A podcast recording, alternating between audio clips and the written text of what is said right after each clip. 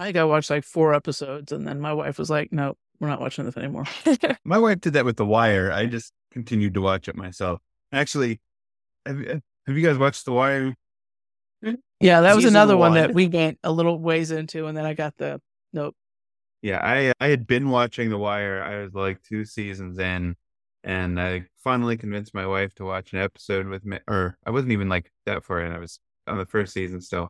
Finally convinced my wife to watch an episode.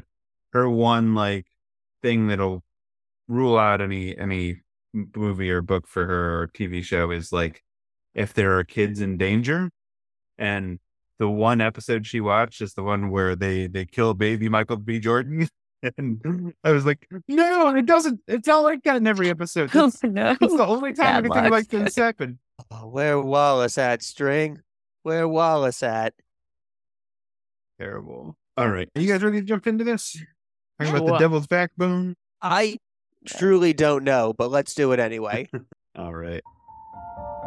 Good evening, and welcome to Progressively Horrified, the show where we hold horror to standards it absolutely never agreed to. Good evening, and welcome to Progressively Horrified, the podcast where we hold horror to progressive standards it never agreed to. Tonight, we're talking about Guillermo del Toro's uh, second big independent feature film. This one actually in Spanish, not just a little bit in Spanish like Cronos. This is The Devil's Backbone. I'm your host, Jeremy Whitley, and with me tonight, I have a panel of cinephiles and Cenobites. First, they're here to challenge the sexy werewolf, sexy vampire binary, my co host, Ben Kahn. Ben, how are you tonight? Finally, representation we can really relate to immature wannabe comic creators. Yes. Very good. Again, that, that, that died when Jaime was like, I'm going to make comic books. I'm like, okay, Jaime, you go for it. just as just as likely to work out as it was for the rest of us at this point, I think. And our co-host Emily is on vacation this week. She is at Emerald City Comic Con. I would tell you to go see her, but by the time this posts, it'll be well over. So don't go there looking for her right now. But we have Or two do, great guests tonight. Yeah, Tell us about it. We just wander into the convention center, demand to see comic books. Great. And we have two great guests filling in tonight, though. First of all, a returning guest and graphic novel writer, the writer of Nyx, it's Susan Beneville. Susan, great to have you back. Great to be here. Thank you very much. You know, of course, Jaime is one once again an artist who thinks he doesn't need a writer. Yes. Very important. That, very important. oh, that moment kicked me right in the soul. Yep, me too. Well, I've been there. And our other guest, the writer of Anne of West Philly and the relevant to this and award winning archival quality, Ivy Noelle Weir. Ivy, it's great to see you. Yeah, thank you for having me. I'm very excited to talk about my chosen father, Guillermo del Toro. Mm, yes, and you can really tell it's Guillermo del Toro because there's endless sympathy for the ghost and the supernatural elements.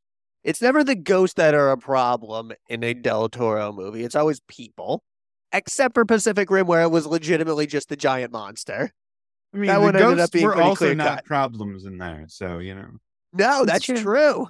true. Very few ghost problems in that movie. Yeah. Almost none. I mean, to be sure. his his creative ghost haunted the shit out of the sequel. Oh, Oof. yeah, this one, this is a beautiful movie. Yeah, I don't know.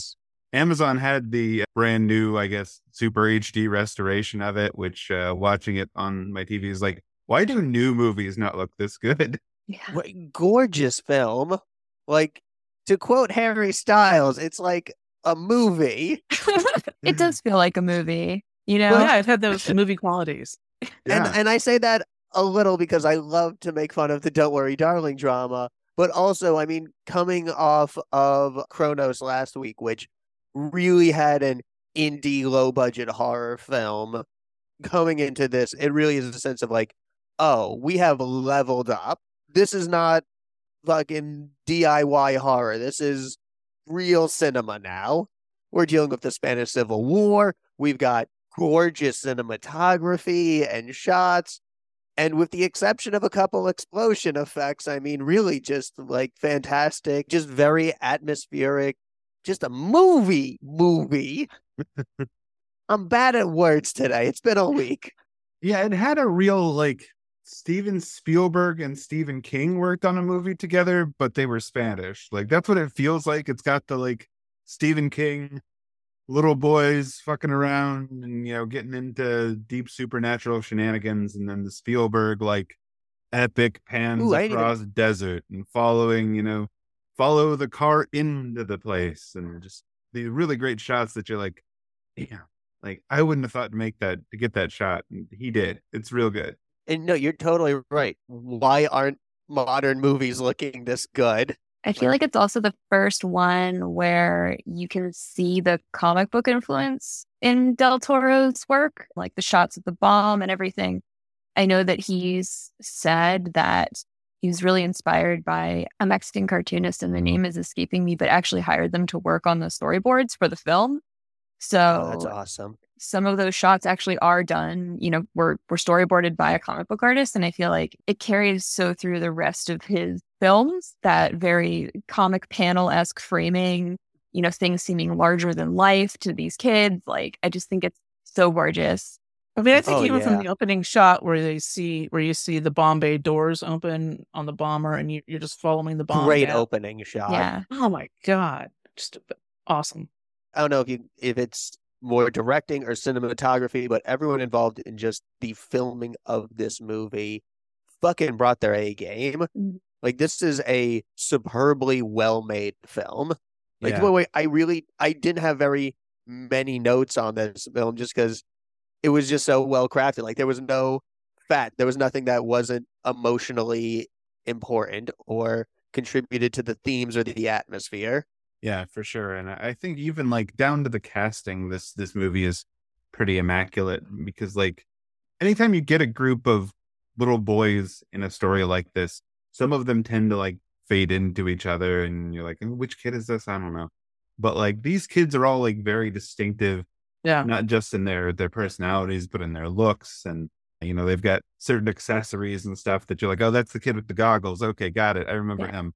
So like it's it's really well put together. And I think like going back to what Ivy said, Guillermo del Toro is a fine choice for a found father or for a chosen father because not only is he like a great filmmaker, looks like a great great hugger. amount of sympathy. Yeah, My God, you know he gives the best hugs. You know it's The like hugging Totoro. hugs. I feel like this dude's gonna be a great hugger. We've we've we've talked Well- about this before on this show. I think is he's I would like to hug Guillermo del Toro. It seems like it would be great. Yes. Solve everything wrong with my life. I think if I could, if I could give Guillermo del Toro a hug. Well, I mean, there is that that famous anecdote about how uh, the little girl actress in the flashback scene of Pacific Rim, to help her be not afraid during filming, let her call him Totoro. Son, let him call him Totoro during filming, which so is just so adorable. Or have you seen that footage of him? So he has like a favorite like kaiju and he went to Japan to do promo, I think for Pacific Rim.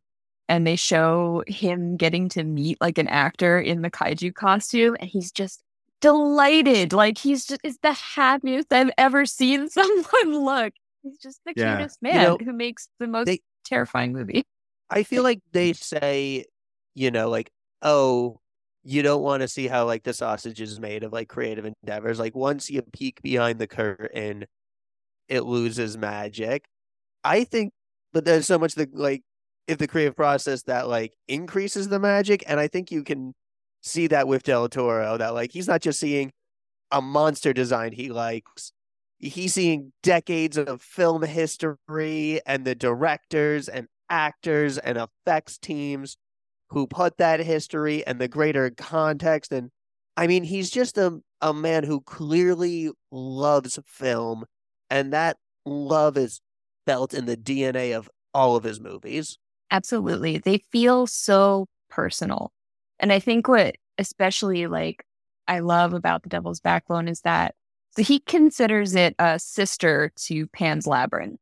He thinks of them as like a pair of movies and they both feel so personal and I feel like you can feel like memories of childhood and again like that love of filmmaking, that love of comic books, like things that we carry through our lives into adulthood, like so reflected in them. And it makes If them feel very personal to you. If someone told me that Guillermo del Toro was actually born in 1929 and then in 1942 time traveled to like 90 like 1990 i would believe you. Yeah. I'd be like because like you said it's like i know this man wasn't alive for the spanish civil war. Whatever he went through there this is clearly mm. an era or experience that resonates with him on an incredibly deep level. I'm not an old enough person to really make this like stick, but I think it's incredible that Guillermo del Toro, as still a very young filmmaker at the point that he was making this, has the like insight to write characters like Carmen and Dr. Casares, who are like older people who like have a lot of interiority, who have a lot of stuff going on. Some of it's kind of fucked up, but like they feel like real people who have lived really long, hard lives. And like that's not something you can say, I think, for a lot of even good young filmmakers. But like like I mean, you want to talk a- actors who I who are amazing in this movie. Federico Luppi as Dr. Casares, just incredible. He's Like, incredible. gave Such a, he looks so much like Christopher Lee. It throws me off. he does. He But yeah, absolutely hundred percent looks like Argentinian Christopher Lee. 100%. Cristobali. that- you you get that sense of like that love of film, and as you know, I I love old films and I love you know film noir, and so you can see that you know Del Toro is somebody who clearly studied those like old classic films where they have like older women and older men who are like still vibrant. You know that just isn't something you see now, and you see like like her lust and her passion and all those things, and same thing with with him, and um and we just don't see that I think in in modern films certainly not in these sort of fantastical films. And I, that was one of the things that I just loved about it was the humanity of those two characters. and- I mean, all the characters, but they just grabbed me. Yeah. Also, between this and Cronos, having now seen Federico look clean shaven with a mustache and with a beard, fucking beard all the way. Yeah. Yeah, he's he's Fucking, great. he looks and- amazing in that beard. He looks he looks great in this movie. You know, with, uh, aside from the part where he's dead and covered in flies, but when he's alive, he looks great. nobody looks great dead and covered in flies. You know, it's a lot to it's a lot to expect of somebody. But I don't feel like we can talk about him without talking about Marisa Paredes as well, who like Yes, great. like Amazing. yes. you know, I've I've seen her in in several other films. You know, she was in Todo sobre mi madre, and she's in The Skin I Live In. Like, and she is always just fantastic. Like she she brings it every time. Those are both Pedro Almodovar movies, so like he he writes women really well as well. But like, yeah, she's she's so deep. There's so much going on with Carmen throughout this movie that like as the movie goes on, it just sort of keeps peeling back layers on her. And you know, by the time you find out the worst things about her, you already like her a lot. So you're like, ah, like, right. that's that's terrible. I guess. I I mean, mean, it's, it just makes you feel like so much more compassion for other characters, right? It makes you feel Yeah. a little bit more compassion for Jacinto, and and it Well- also makes you look at how fully developed each character is. plus Act One Jacinto, before you realize just what a piece of shit he is, I mean, fucking, yeah, I get it. Like, yeah, Marisa Paredes. Jacinto is such a great antagonist for exactly the reason we were just talking about. Like he has so much depth.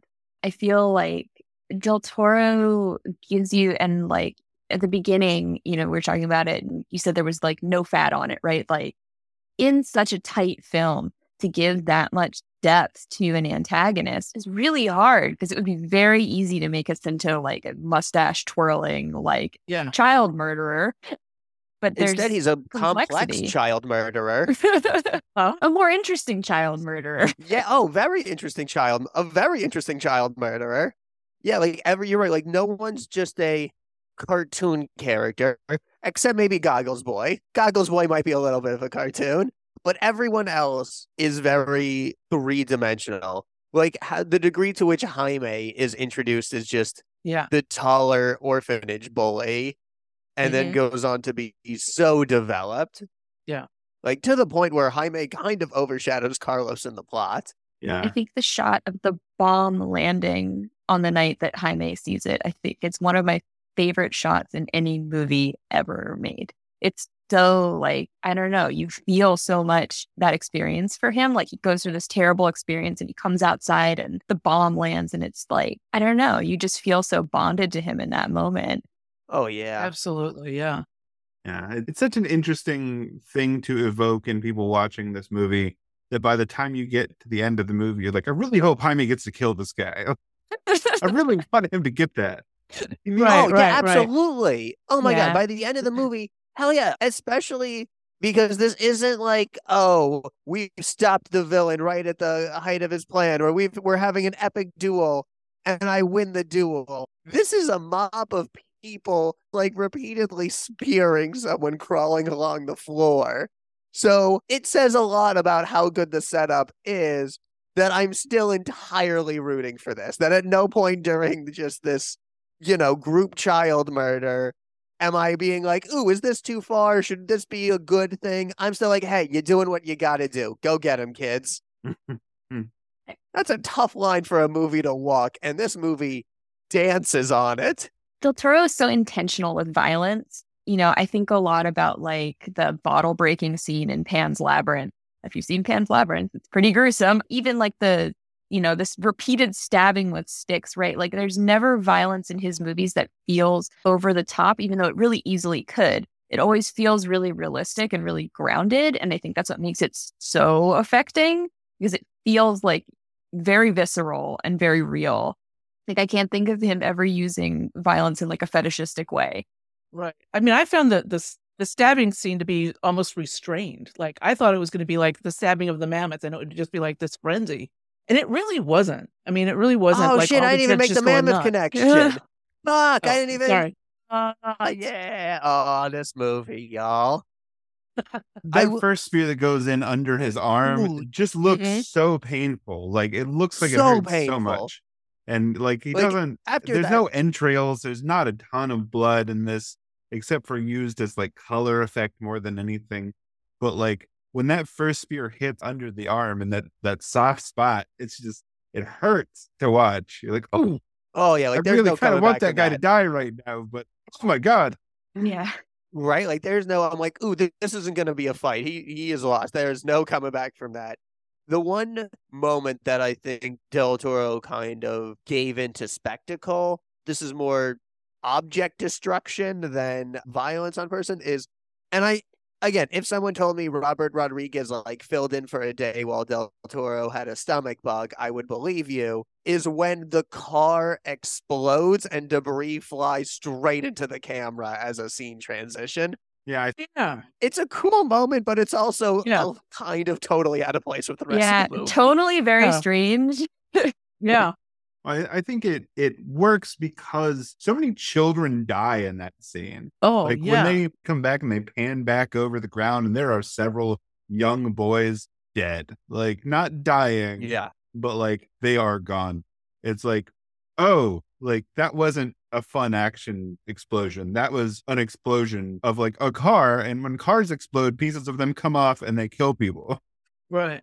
I want to say Del Toro was always so good about showing just, you know, they say you can't make a truly anti war film because to show war is to glamorize it. But I feel like Del Toro might have found a way to tell a truly anti war film by never showing the soldiers or the battle, but by focusing squarely on the effects and trauma of innocence. Yeah. The critic, um, J. Hoberman, called The Devil's Backbone when it was released anti fascist supernaturalism. And I really Ooh, I loved like that. that. I know. Isn't that Yeah. just awesome?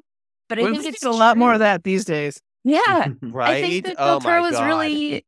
I would say that Del Toro is an anti-fascist filmmaker. I mean, it's so much a theme in a lot Oh, of his work. You Oh, yeah. know, I mean, to bring it back to Pacific Rim, which is not a horror movie, but is a movie I love. I mean, he talked in great detail in interviews about like how much thought he put into just you know the titles of this fighting force that he very explicitly wanted to avoid traditional military titles, which is why uh you know it's like I forget what Idris Elba's rank is in that to Google, but yeah, it's all about like rangers and marshals instead of like generals and lieutenants and captains. Like he was very explicit about wanting to in this one movie where he kind of absolutely does glorify violence. Granted, it's giant robot on monster violence, so not something that I think people will have too much real world trauma about, hopefully. Then again, we, Emily has made us watch a lot of Evangelion, so I'm not sure.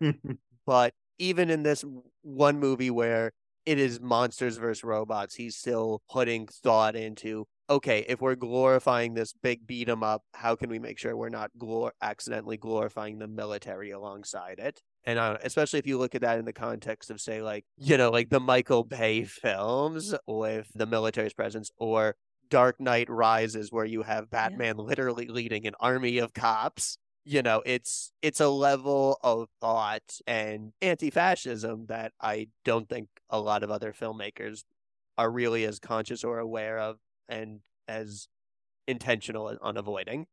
The only other one that comes to mind is Rian Johnson, and I think that's just because I'm I'm watching Poker Face right now, which is basically oh Rian Johnson. What if Columbo was not a cop? Like Rian Johnson definitely also in the anti-fascist camp. Also, I have not watched Dark Knight Rises in quite a number of years, and only just now, in this moment, pulling that example out of thin air, did I realize how poorly Batman leading an army of cops has aged. Yeah. yeah. I mean, that whole movie has, has a lot of issues. like, Dark Knight has a lot of issues on a thematic level that are easily forgotten underneath like Heath Ledger's performance and things like that. Yes. Uh, Dark Knight Rises does not have that sort of thing going for it. No. ben, did you want to uh, do the the recap? Uh, yes. The Devil's Backbone is introduced through uh, Carlos, an orphan who has just lost his father, doesn't seem fully aware that he's lost his father, and that never that really comes back up again. He doesn't spends the whole movie never knows that his father's dead. So that's a thing. And he's dropped off. Importantly, it's the Spanish Civil War. His father was an anti fascist, and he is brought to an orphanage run by other members of that um the socialist forces it's not really clear if they're funding or how it all works, uh, but the people running it, uh, Dr. Casares and Carmen, are very clearly former or actively involved in fighting the fascists in the Civil War. You know, they talk about they talk about like, ooh, maybe England or France will come or help us, and then they talk about how that's definitely not going to happen. Ernest Hemingway flies in with his ambulance. Okay, that part didn't happen, but you know, Somewhere during this movie, Ernest Hemingway was driving an ambulance around. On his first night in the orphanage, Carlos meets several other orphans, like aforementioned Goggle Boy, whose name I don't remember and is not in the Wikipedia credits. that's Galvez. Galvez. Galvez. Galvez. Thank you. Owl, whose deal is he does not talk and is small. And Jaime, who, as we've talked about, is introduced as a bully who is mean to Carlos, takes his comics and pranks him into getting in trouble. But as we will find out, uh, he is a far more complicated person, also an artist, and Carlos and him start to be friends after Carlos doesn't rat him out for them all sneaking outside at night. Not that Casares doesn't figure it out anyway, because Casares is smart like that. He's been at this game longer than they've been alive. They can't keep fucking secrets from Casares. He knows what's up.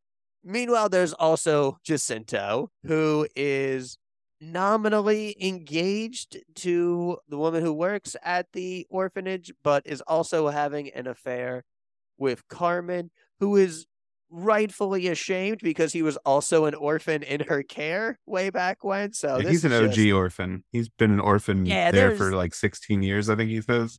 There's layers. I mean, it's not quite at a pole, but it's uncomfortably close. And he he's just bad. I mean, you know, he is generally just horrible to be around and also just cuts Carlos's face as like a warning. So, you know, generally stay away from the people who just indiscriminately knife children's faces. His uh, girlfriend, uh, Conchita, also... turns out to be a real G, though. Like, oh, she's absolute G. She spends a lot of the movie sort of watching him do bad shit and making excuses for it. But, like, later on in the movie, will be the one that's like, well, everybody else here is old or a child. So I guess I'm going to walk a day and a half to town to, like, save the day, despite, you know, wearing a dress and old shoes. Like, I'm just going to. She doesn't even take water. She's she's just ready to right. go and then it's told point blank by Jacinto, like, I'm gonna kill you if you don't come with me. And she is says, Get fucked at Yeah. night point. So she unfortunately does not make it, but she goes out like like a boss on her feet, telling Jacinto to his face what a piece of shit she is. She's awesome. But before all of this, fucking Carlos sees a ghost, Santi, you know, and it's in that kind of way where Del Toro likes to do, where it's like, ooh, ghost. Is this going to be creepy or scary? But you're like, no, Del Toro, I know you're making it. You love Ghost. The ghost is clearly going to turn out to be a good person who was like wrongfully killed and helped them in the end. Which is I love how they do happens. his the effect of Yeah. of Santi. Like he looks mostly Totally like a normal kid from a distance, except that he's a little, you know, pale and washed out because he's been underwater for a long time. But like he has like this sort of trickle of blood coming out of his forehead anytime he shows up, which like is such a quick really indicator of like, oh, that's not that's not right. That, Yeah. that isn't the normal child. Del Toro perfects also this in Crimson Peak later. Like he brings back the floaty blood ghost, and you're like, hell yeah, man, keep doing it. I want to see So more of that's the- that. I, I saw it. Crimson Peak first before this movie, so I'm like seeing the ghost kid. I'm like, I know your tricks, Del Toro. I saw Crimson Peak. That kid's fine. That kid's gonna be an ally. Don't to be a jerk about it, but this movie's much better than Crimson Peak, which we've already talked This about. This movie is much better than Crimson Peak. You can't Like, argue it, really. Straight up, this is a better movie. I'm sorry, coming of age in the Spanish Civil War is more interesting than fucking Loki does an incest. I'm a Crimson Peak apologist, and even I can't like. There's no like to stand on to say Devil's Backbone. I'm isn't better. saying it's absolutely better. bad. I'm not. I'm not saying it's a bad movie by any means. I'm just saying this. This is not a hard ranking to make. no, it's not. But yeah, so there's Ghost. We learn way more about you know the characters and the world. But after Casares goes into town to sell his weird fucking His fetal dead baby rum. rum juice. Yeah, the dead baby juice was a little bit disturbing to me. That was like the most disturbing thing about the whole movie to me. That almost felt like he made the whole movie. Couldn't come up with a good title. Thought, ooh, Devil's Backbone. That title slaps, and then threw a scene together just to justify it. Yeah, because the the Um, idea is that this child died because they have a you know deformation that they call the devil's backbone, and it's been preserved in this this mixture that is primarily rum and spices that the the doctor then sells to men to supposedly cure their impotence because guys will drink anything if they think it'll make yeah take care of their impotence. He drinks it though. That was the part that creeped me out. I mean, Well, I mean, that to me was you talk about these characters getting internality and getting to be complicated. Here's a guy who knows it's bullshit, is peddling the bullshit himself, but even he wants to believe in it enough to give it a try. he really desperately wants to not be impotent. Like it's, you know, he, he clearly is, you know, in love with Carmen, but cannot physically do anything about it, which she is desperate for somebody to be able to do something about it. She's Which- incredibly lonely. Jacinto does. J- Jacinto is nice to look at if nothing else, and that is the only thing that is nice about Jacinto. After Casares goes into town, he finds out that he sees that one of the loyalists who brought Carlos to the orphanage has been captured by fascists in a very harrowing execution scene. That once again is not gory, but the violence is It's so given incredible how full they impact, do it and it's just horrifying. Yeah. because like And they don't first show him being shot at all. They show No. Casares' reaction to it. And every time the gun Yeah. fires, it's so loud. And Casares like jumps every time it happens because it's it's you know obviously so horrible to watch. And you're just watching him watching it, and it's It's still so very effective use of discretion shot. It is absolutely a case where not seeing it is much more effective than seeing it. I will say though, when they first introduced like, ooh, foreign soldiers are in town, are here, I did not realize this was setting up an execution. And my first thought was, oh shit, is this where we're gonna get a Ron Perlman cameo? No, no we Ron got Perlman Americans in cameo, here. sadly. We, we got English speakers in here. We is, is Perlman here? I've, I've been waiting for Ron Perlman this whole movie. We know we Which- know Del Toro's not going to let him speak Spanish. So I will say Ron Perlman not in this movie. And while I do believe Ron Perlman is one of those actors that improves anything he's in, he probably would have been a distraction in this particular film about orphans in the Spanish Civil War. Coming off of Del Toro doing a low budget, fun vampire movie, seeing him really be able to lock into and absolutely deliver on a very somber, serious tone with complicated themes.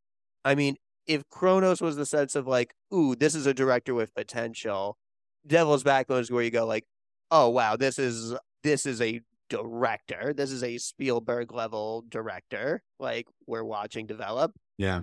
Yeah, I, I, think it's interesting too. We haven't really talked about there's like the sort of Jacinto subplot throughout the thing of like he is trying to get to the last of the gold that they're saving for the loyalists, which is in a safe in the kitchen, which sets up a lot of the like bad shit that happens throughout the movie. Um, it's him trying to yep. get into this safe.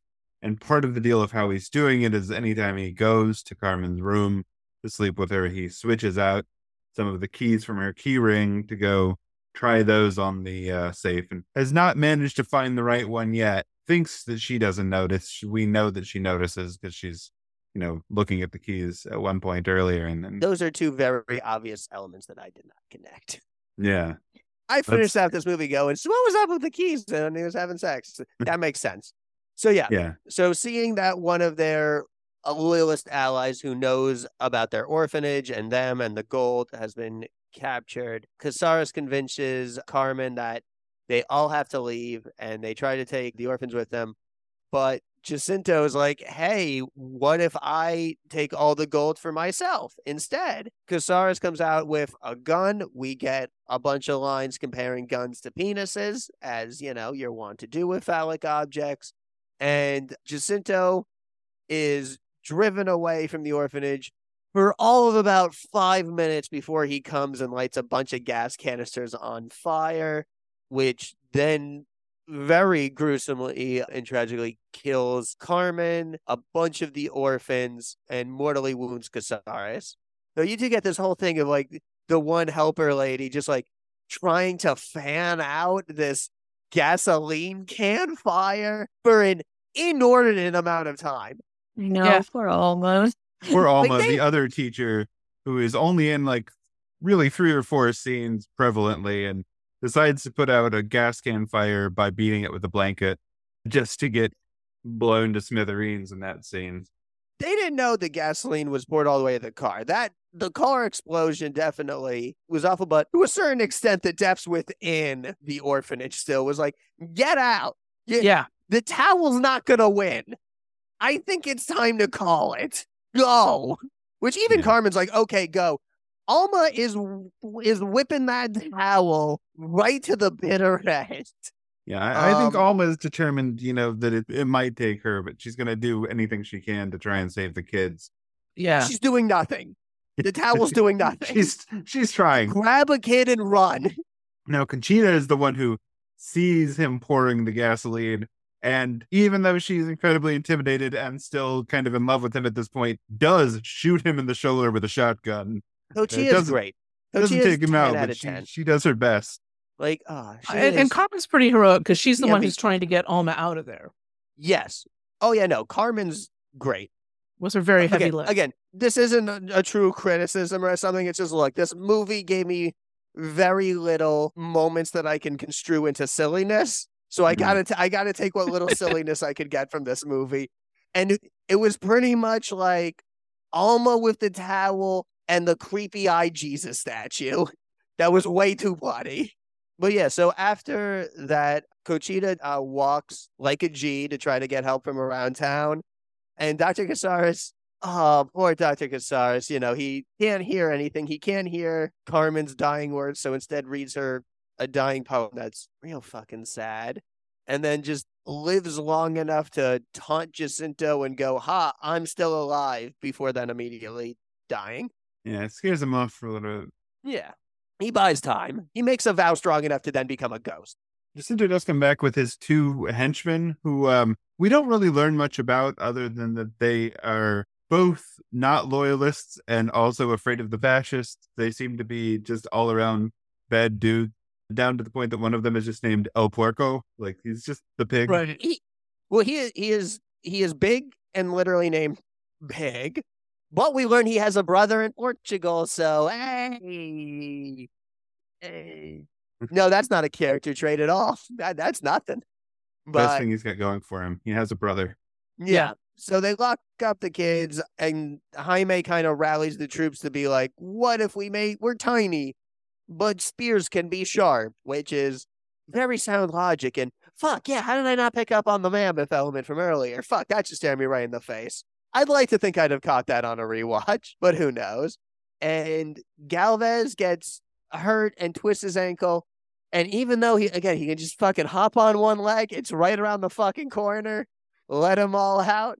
He just kind of rests, takes a breather. So Ghost Casares comes and opens the door, which I like. I love Ghost Casares. That was a really nice moment. Interesting that we never see him.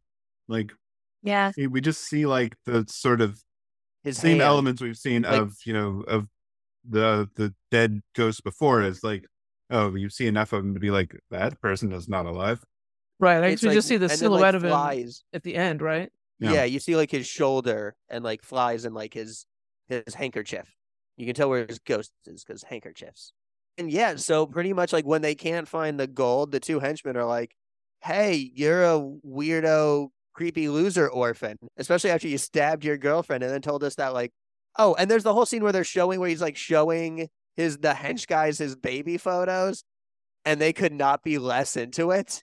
Yeah. So they just fucking bounce on him, really just leaving Jacinto to get, as we mentioned, speared by a bunch of small children and then drowned, choked by a ghost. Which, yeah, honestly, a fate that was completely deserved. He does he does find the gold, which ends up being He part of what kills him. Yeah. Um, it weighs him down. Yep. That's the best part. Ah, Yeah. that is dramatic irony, I think. Yeah, the the gold One of is the in kinds of Alma's leg, irony. which she sort of tells us earlier. She was talking about how heavy her leg feels. Yep. Um, and then he finds it just before the bad get before the buffoons take off, and uh, he's like, "Well, I'm just going to tie this around my belt and stuff my pockets with it." And then he ends up in a large thing of water. I loved He's not the reveal though in the leg because like they've done such a good job establishing Carmen's emotional relationship to this prosthetic leg and her Mhm. feelings of it that in this moment of great emotional turmoil and stress she says it's heavier than ever i didn't think about it that Yeah. but then when you get the reveal that she hid the gold in there and you think back to that i'm just like fucking del toro you did it again There's nothing that he doesn't tell us. Like he he plays so fair the whole time. Yeah. You know, you even had the Jacinto Yeah. with Conchita way early in the movie talking about how someday he's going to come blow this place up. Yeah. You know, his feelings about The- this orphanage. And then he does it. Del Toro managed to make a fucking cigar ring into an object of an that of such emotional weight that Jaime's murderous rage was so sympathetic and understood by the audience, and you're with him. This is a good move. All right, so they all die, and then the orphans go to town to find help. The end to the worst recap I've ever done. I'm sorry. Nah, it, it was it was good. It's a hard movie to recap because so much of it is like just character building and this like just being in this enclosed space where like they can't go out. They're a day and a half walk from anything, and it's a war out there. Like you know, they're all sort of It's- locked in here, boiling up the whole time. it's great use of setting. I mean, just the background of the war, this orphanage, the small amount of people, and then the fucking bomb in the courtyard. I mean, it's the movie excels at location and atmosphere, locate like character through location.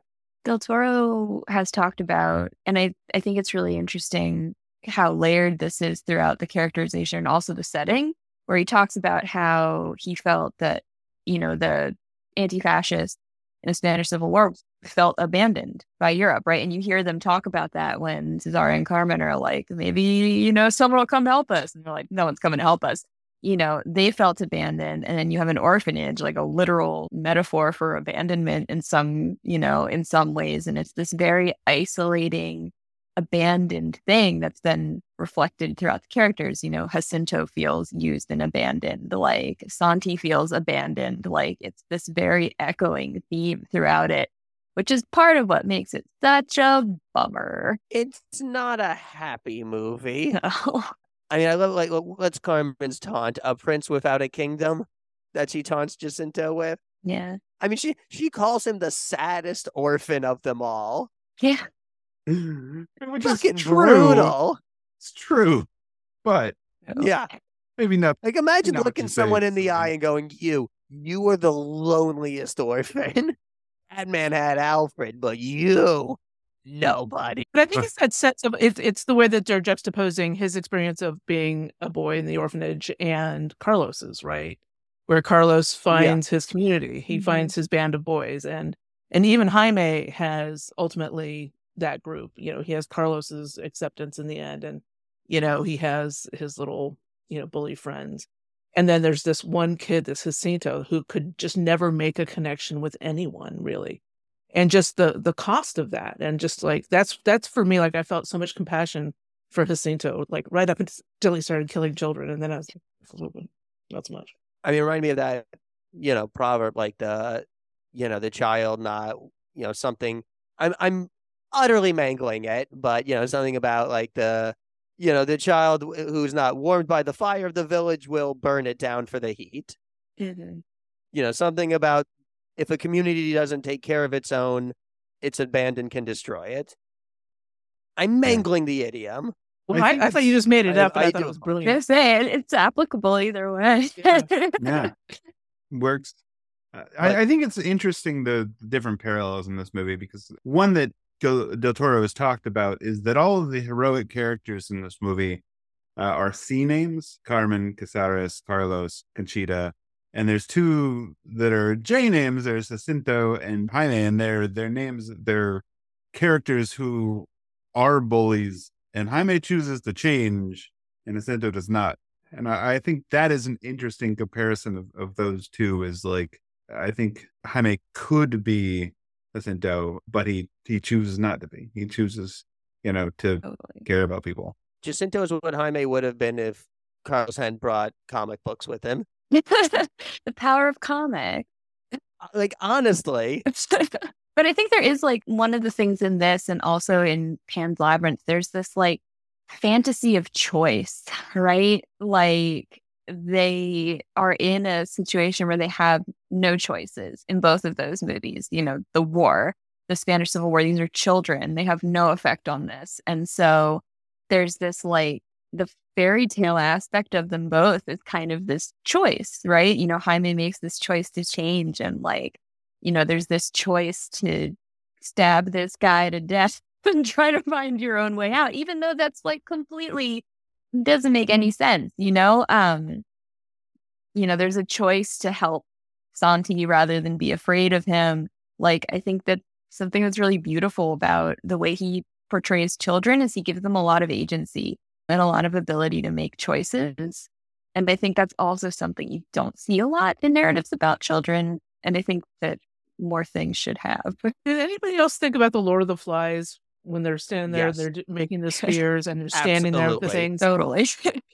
the thing, that- the I- thing I'm that struck watching me that. about I'm that like, is that oh fucking, are any of these kids named Simon? Someone check. right right we, Mhm. we know there's a pig out there but but the thing is they i mean yeah sure they do stab the guy to death but it is kind of in self-defense and they don't they don't become the savages that you know the kids in the lord of the flies become like they don't turn on each other and they do defend themselves think- against the one monster Yeah, I think, I think part of that is just icon is iconography. Like I think the idea of Mhm. a group of school age boys together with no adults armed with spears. It's hard to see that and not think Lord of the Flies. Sure. It's the mammoth metaphor. It is a group of weak individuals forming a tribe together with which they can defeat a monster or Miss a Carmen big says when she's elephant teaching them about the mammoth when she's teaching them about the mammoth in class she says something doesn't she about man. About They had to work one- together. yeah nobody could give up is that what she Yeah. said Yeah, no i just thought of that jesus yeah. It's it's it's interesting because uh, you know, I, I did also think of Lord of the Flies, but the other thing that I keep thinking is like the initial setup for this movie is the same as the Chronicles of Narnia. That like there's a war going on and they're being shipped off to somewhere else to be safe during the war. And then they encounter weird magical elements at that place. Not nearly as much fun as Chronicles of Narnia. Uh, it's much more starving and uh, being killed, but you know, it, it is sort of the same like you know, and encountering this magical world when you're you're shipped off because the adults are ruining everything. I have, I have a question. Maybe you guys can answer it for me. What were the grains of strength? You know, Conchita would give them that little thing. It looked like communion, and she'd say grain of th- strength, grain of strength. I could never figure out what it was she was giving them. I don't know. So, part of what I think is interesting, and I wonder if this hit different if you're not an escaped Catholic. but um, Maybe know, this is the Jewish in me, but I just saw that. I'm like, ah, Goyim said, just uh, Goyim doing Goyim. Well, I, I don't need to know. Kind of anti-Catholic. Like they've hidden the crucifix. They've they've rejected it, and then they bring it back out because they know the fascists or the Catholics are going to show up. exactly. But yeah, I no, do. you're I right. That's- wonder that if it is is good- that, if it's posing, you know, if it's part of the ruse or just adopting the iconography of Catholicism since they're in this weird fake Catholic situation. I don't know. I've never That's in my good brain. I just question. went, oh, it's communion.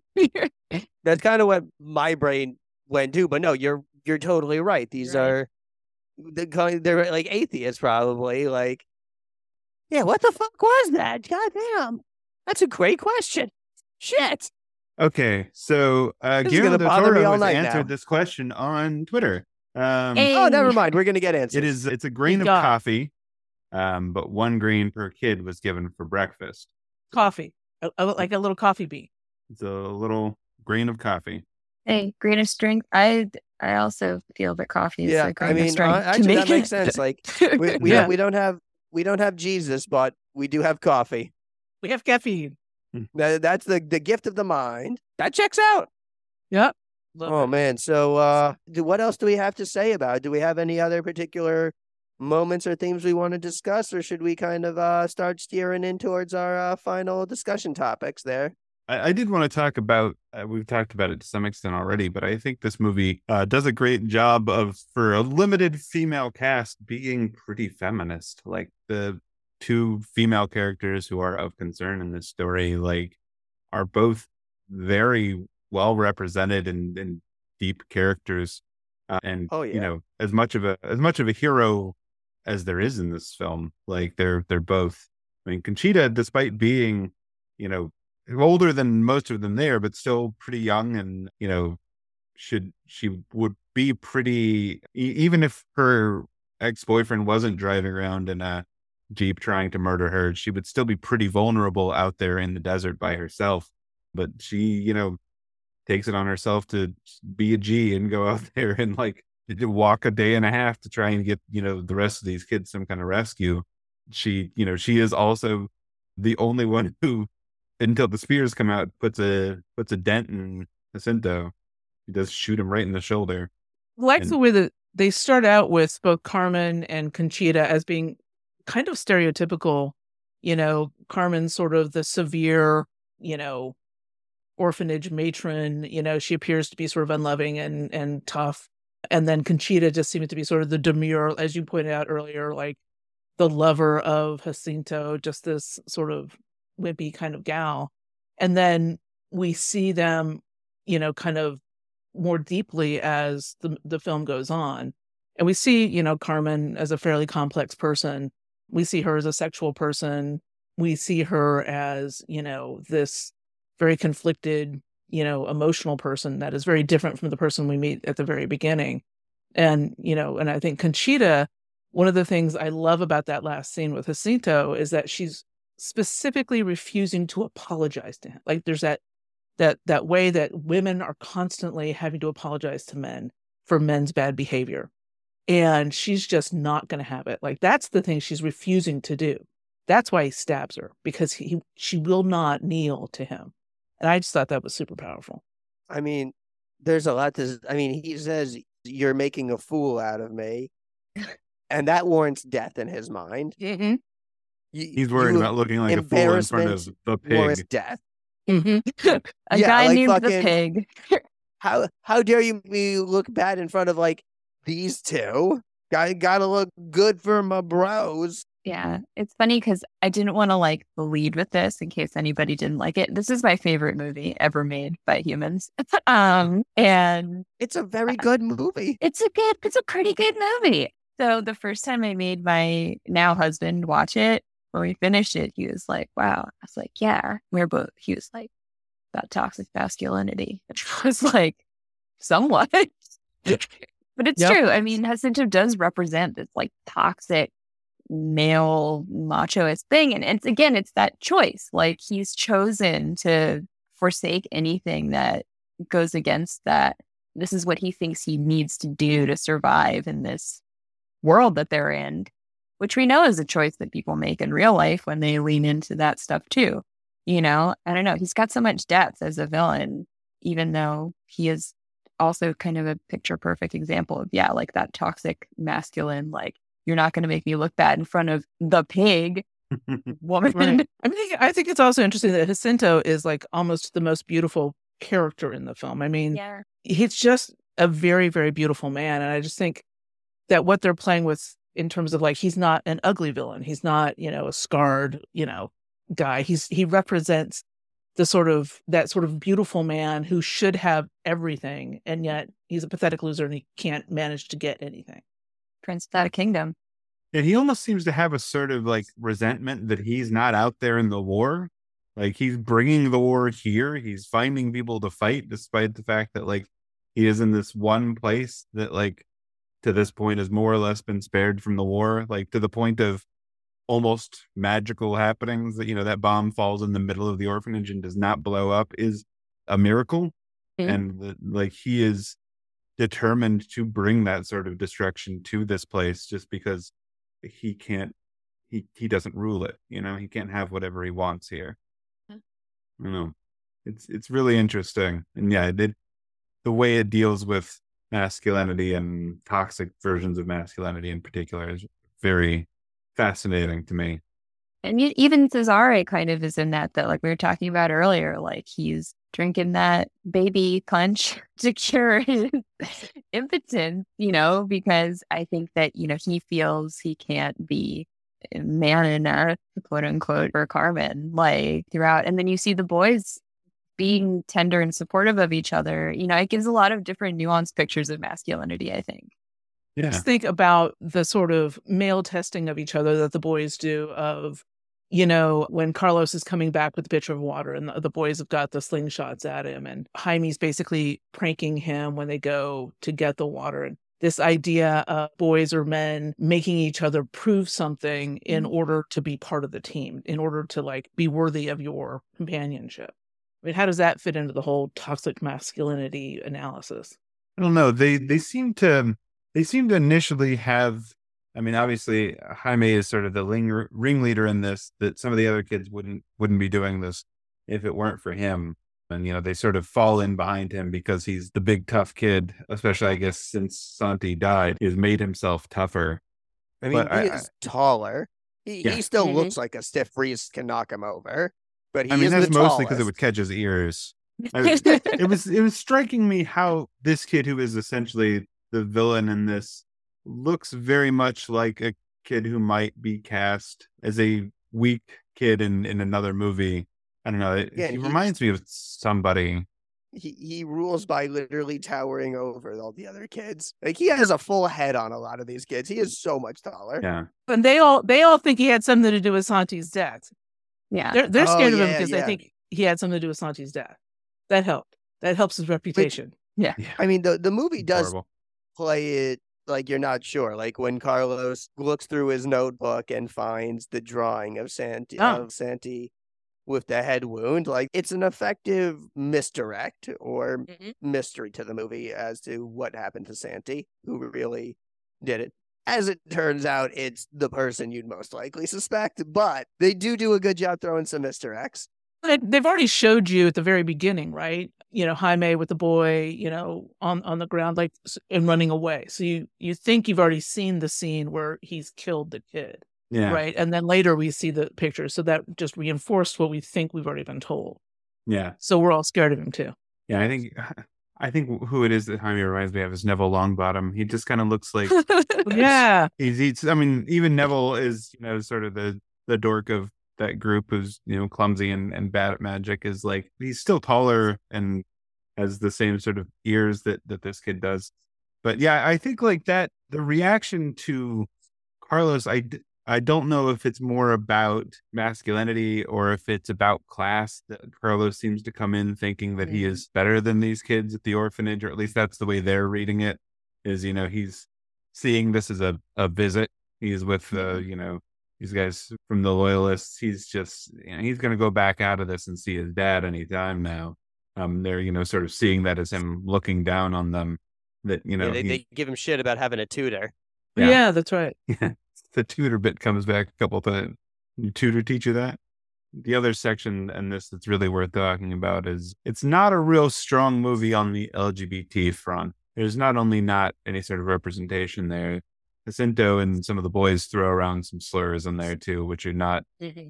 great, but probably accurate to, to the mm-hmm. characters. Yeah, that they they would have thrown that stuff around. But yeah, there's there's no real representation or anything to discuss No, unless of course we imagine that Carlos grows up to be a gay writer, but you know that's just me projecting.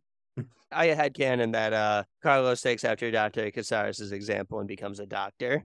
Oh, you know, Jaime is an artist, so he's probably just a little gay, right? Right. It's- Yeah. He's a comic book artist. Who knows?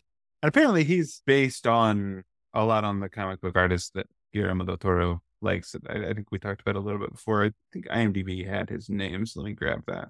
I did have to laugh at the scene where Jaime is like, I'll trade you your comic for my homemade porn. It's super realistic. And then I know this is a kid handing in a kid drawing, but it reminded me of the scene of It's Always Sunny in Philadelphia when Glenn Howerton is doing like the cartoon, is like drawing just the big, you know, big sexy lady with his like stick figure cartoon drawing. And that I don't know why it hit me so funny, but I, I cracked up when he's he's showing this and everybody's complimenting him how good it is. And I, is, I don't know if it's Owl or Galvez. One of them is like, yeah, the, think it was Galvez. sideways. Like, Yeah. That was you got that wrong. that was i mean it was both funny but also kind of and you're like jaime as this character that does not know as much as he's pretending to but will not and will react with bluster and anger when called out on it Yeah. So the Ugh. the um the cartoonist we were looking for the name of is uh, Carlos Giménez, and he he wrote a comic which is somewhat apparently about his him living in a Francoist orphanage during the early fifties, um, which I guess Oh, was wow. a source for some of the some of the ideas for this, and then you know he was brought on to storyboard for the film as well. oh wow Which is a great So- way to pay back an artist that you've been inspired by. If you know Yeah. you're a, Yeah. you're a guy right. who's making movies. That's like uh, Mike Mignola storyboarding Blade 2. Yeah. Another GDT. Yeah. GDT is the only good comics fan. That's what I'm learning. well as we say in this podcast uh the only superhero movie ever made is venom 2 that that's my personal policy to avoid the discourse scarier than any horror movie we've ever watched On Blade 2, you know, we have to acknowledge Blade because we talk about motherfuckers trying to ice skate uphill so often. Yeah, we're gonna have to talk about Blade at some point. I mean, I will say Blade is legitimately one of my favorite movies. Blade 2 is especially good because, you know, Guillermo del Toro. At some point, we'll have to get around to talking about his comic book movies. Between that and Hellboy, there's Yeah. a lot to talk about. Oh God, Hellboy, especially Hellboy Two. Oh, I know it's different, but the scene of Abe and Hellboy drinking in like the library thing, talking about romance and relationships and feelings, will just always be one of my favorite movie scenes of all time. Yeah, this is uh Devil's Backbone is the only Guillermo del Toro movie in which neither of those gentlemen appear. There is uh, no Doug Jones and no uh, Ron Perlman in this movie. Wild. Yeah, one of them is Crazy. in every other Guillermo del Toro movie. And somehow it's still good. I don't know. Those, those guys are great. Even without Ron Perlman, a movie can be watchable. It turns Yeah. out. I wouldn't have believed it, but it turns out to be true. Right. Just have to wait for the the remake in which you know we cast Perlman as Casares, and I guess Doug Jones can be Carmen. Pair the two of them up. It'd be great. So I guess that leads uh, to my question uh, that we always ask, which is, uh, do you feel like this movie's worth seeing? Would you recommend it to people listening to the podcast? Absolutely. Movies movies great. feel like we know my answer is a big yes. Two thumbs up. 10, 10 out of 10 Ivy score. Devil's Backbone. But don't watch it if you are worried about seeing violence to kids. It's something that we talked about. Yeah, that's a that's a big no no. As I think we've discussed from my wife Alicia, is any film in which there is inherent threat or violence to children, it's just not into it. Big, Um, and big there is a warning whole for lot that of that one. in here. Yeah. Yeah, there really is. I mean, this was actually my first time watching it and I thought it was pretty freaking amazing. And um yeah, I mean, I have to say that I think it's I thought it was better than Pan's Labyrinth. So, and I love that movie. So, I highly recommend it.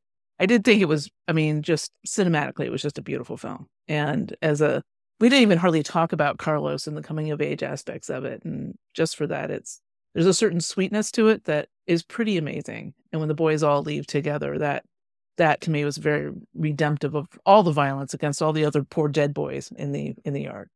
It's a very uplifting mo- moment. Like they've gotten peace for Santi.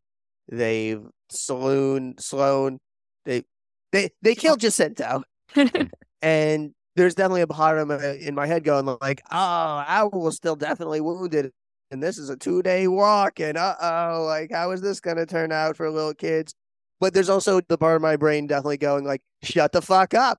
Don't, it's emotionally resonant. We're, we're feeling emotionally good. Shh, turn your fucking logic brain off and enjoy the ending. Yeah, I- I think it's it is interesting in that respect, and I I think it's supposed to be you know an ending that is like it is hopeful, but also there's a good chance that these kids are ultimately doomed because even if they do get across this day and a half walk to town, they're still in the middle of the Spanish Civil War. You know, the the place where they were safe is gone. You know, they've Even if they survive the war, they're going to live under Franco for decades. yeah, they they are victorious in this moment, but there's a there's a lot of stuff that's not going to be great after this. Which I I think is a very Guillermo del Toro moment. There's a yeah. you know, I mean that is may like that is basically the like climax of. I mean, not to spoil it, but Pan's Labyrinth is like, hey, this thing is great. Also, it's terrible. Yeah. You have a second of being hopeful about this. Well, that one we're talking about next week, so that's uh, something to look forward to. Having your dreams dashed. Uh, ben, do you have anything to recommend for people uh, coming out of this one? Matilda. I don't know why. I just had to think of something really fast. Then Matilda was the first thing that came to my head. Because it's also kids who deserve nice things and not enough nice things happen to them. And also supernatural elements are in both. So also Danny DeVito. Yeah, kids surviving despite the failure of every person and system that's supposed to protect them. I think uh, resonates here. Yeah. I think it's pretty apt. Now I want to watch Matilda. Right? Never a bad time to watch Matilda. Yeah. Yeah. Uh, Ivy, did you have anything you wanted to recommend? I think that a really good, like, spiritual pair to this movie is The Others with Nicole Kidman, which is also a very tragic, kind of captured ghost story. If you haven't watched that one, I think it really explores the trauma of ghosts a bit in a different direction. Very interesting. With time and distance from it, I think it's a much better movie than people thought it was when it first came out. And I know y'all have talked about this on your show before, but His House would be another one that I would recommend if you liked Devil's Oh Backbone, like a hundred percent. And then finally, I will recommend another one of my all-time favorites, which is the 1963 version of The Haunting by Robert Wise, which is an adaptation of Shirley Jackson's Haunting of Hill House, probably the most accurate adaptation that's been made, which is another like very interesting psychological horror that does a lot with really beautiful, weird cinematography. Those are those are the ones I would say if you like Devil's Backbone. Great picks. And yeah, we fucking loved his house. His house was incredible. Like it Mhm. it stuck with me for like Oh weeks. yeah. I was thinking about that movie. Yeah, I still is- can't fucking use a fork without thinking about that movie. Well, that's frightening. yeah, that one's No, a lot, a lot to deal ho- with. the the fork is not part of the horror, more just very interesting. They just very interesting themes of assimilation. Yeah. Oh, but no, interesting. no, no, no fork related horror. Only fork related cultural practices that make you think once made aware of them. Oh, that would be so good. Maybe it's time for a So rewatch. good. I'm putting that on my list now. Yeah, we just talked about that in uh, February. So anybody who is, is interested in that one checks it out can uh, go back and listen to that episode as well because that was that was another one of those that like again we liked so much that we were just not even sure what to say about. Hmm. Th- there wasn't a lot of silliness in that one. There was a lot of like, yep, that was good. Let's talk about how thematic and interesting and complex that was. Yeah, absolutely. We, we, to be fair, we did get a lot of mileage out of Matt Smith's Rosencrantz and Guildenstern are dead movie. Like I was gonna pitching. say you've got to have some Matt Smith. He, Matt Smith bits had to present them. Yeah, Oh yeah, we, we Matt talked a lot was- about how this is a very different movie when presented entirely from Matt Smith's perspective. the the civil servant who just feels like his life is falling apart. Well, this you know these these immigrants keep showing up telling him about this ghost that's in the house that he got for them. Like the scene where he's the guy is telling him this stuff about there being a witch in their house, and Matt Smith is clearly like, "Oh, you can't see this in front of the, the other guys I work with. This is definitely not going to be good." Is it's it's it's tough. Like, classic. My favorite moment in the f- whole film is when Matt Smith shows up at the house at the end, and they're just like, "Oh no, it's fine. She killed the ghost," and Matt Smith just has this like, like mm, "Okay Good. then, Good to Yeah. know. Cool. fine. this problem fixed itself, I guess." Oh, good movie. Yeah. So I think my recommendation, Yes. if we're talking about coming of age in the middle of the war, anti-fascist films, would be Jojo Rabbit. Loved that. Um, I still haven't seen Jojo Rabbit. a very different tone and tenor, but very much, I think, the same Right. themes. Um, loved that one. Not in the horror vein, but um, we talked about it a little bit earlier. Just started watching Poker Face. I'm loving that, and I think it's a Oh, good so good. recommendation because It's so So great. Ron Perlman. fucking good. Oh yeah. Oh, we got fucking Ron Perlman. There you go. Uh, There's your Ron Perlman. Every Yep. episode has at least one guest star that makes me go, "Oh, holy shit! They're in this episode." right. Yeah, the I think to date my favorite episode is the Time of the Monkey because Judith Light and S. Epatha Merkerson are like so good as the like bonded at the hip ex hippie, you know, quasi terrorists. Like they're so That- that- so good. that's my favorite one too. Brilliant. Yeah, I you know, I I love the way it uses the guest stars in that show in particular. That you know everybody gets to play a part that you don't necessarily see them being. You get to see a very quiet, reserved Luis Guzman. I Yeah. mean, I gotta say, being given a whole episode of Tim Meadows felt like a gift to me personally. Absolute gift. What a treasure. Or a Yeah. whole episode where you get John Darnielle from the Mountain Goats targeting like exactly the me demographic. I I I cheered when John Darnielle showed up on screen. I was like, yes, he's here. I, I have a hard time recommending something to go with this movie that we're not already talking about for all the like Guillermo del Toro stuff that we're talking about and or have talked about. But I did mention uh, that our you know lead actress in this, our Carmen, is also a regular in several Pedro Almodovar films. It is worth noting as well that Pedro Almodovar is an executive producer on this movie. That Guillermo del Toro was working on this movie for years, and it wasn't happening until Pedro Almodovar watched Cronos and then asked him to produce his next film. So I think it's worth tying this recommendation to All About My Mother, Pedro Almodovar's movie, which stars um, Marisa Paredes in you know one of the main roles and is a, just a fantastic movie. I, there aren't many Pedro Almodovar movies that I don't like, but this one in particular is is really fantastic and has sort of that exploring the interiority of older women, which you know this this movie does, which is I think rare. And as people go that do it, Pedro Almodovar is really good at it. It's a hard movie to explain, so I'm just going to read the little IMDb caption here, which is Pedro Almodovar's Oscar-winning comedy about a bereaved mother, an overwrought actress, her jealous lover, and a pregnant nun, which I think gives you a real feeling. for And the they type of- all walk into a bar. yeah, yeah. So if, if you haven't seen that movie, I mean, I honestly recommend most Pedro Almodovar stuff, but All About My Mother in particular is is really good and maybe a little less traumatic than the other one, which she plays a major part in, which is uh, the uh, the Skin I Live in, which is a very difficult movie to recommend because it's a very difficult movie to watch. We're gonna have to talk about it here at some point because it's sort of a horror movie. I'm not sure if you could even say that for sure. That movie's a lot. All right, that's it. That uh wraps it up for us. I do want to uh make sure you guys can let people know where they can find more about you and your work online. Ivy, can you let people know where they can find out what you're up to and, and hit you up online? Yeah. So I'm at ivynoelleweir.com. Then I'm on basically every social media platform at, at Ivy Noelle. I feel like I'm pivoting more to Instagram these days because I know how to use it and Twitter is dying. But I'm on Twitter still until the ship goes down, I guess. It's relatable. Uh, Susan, what about you? Where can people find out more about you and what you're working on? SusanBeneville.com. I attempt to Twitter every now and then, but social media wise, I'm mostly on Substack these days. Um, my Substack is called Swirling Words.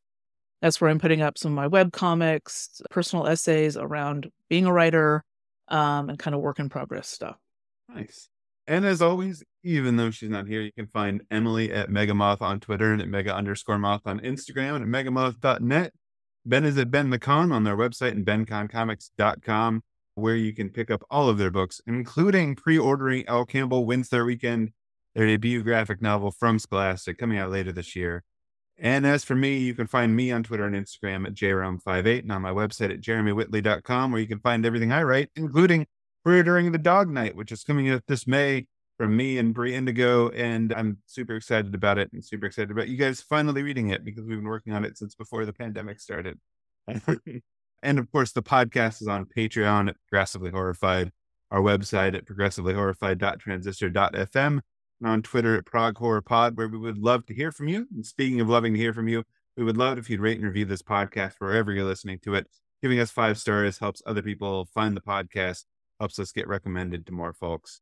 Thanks again to Ivy and Susan for joining us. Guys, this was so much fun. This is such a great movie. It was great to talk to you about it. Thank you. Yeah, thank you for giving me the chance to talk about it because I was recommended to come on here by my best friend Steve. So I think it's tired of hearing me talk about it. Yeah, I, I, Oh, I hit we- up we, Steve, uh, and Steve was like, "You need to email Ivy about this right now." We we are most thrilled to have you on and telling us about it. this was a delightful movie to get to discuss, and I'd never seen it before. So I, I am my life is now richer for having seen Devil's Backbone. Have you seen Pan's Labyrinth yet? I haven't. You're gonna understand so much more references after next week, so- Right, my my partner is very excited. Uh, she almost never watches any of these horror movies, but she very much wants to watch Pan's Labyrinth with me this weekend. I I haven't watched it since like the first two times I saw it, like when it came out in theaters. So I'm excited about sitting down with that one and hopefully living up to the the deep and abiding love I've had for it since then. But you know, who knows? Maybe my soul will be crushed next week when you hear from me. But I doubt it. Guillermo hasn't let me down yet. All right. Thanks again to uh, all of you for listening. Thanks to Ben for being here. And we will talk to you next week about Pan's Labyrinth. Until next time, stay horrified.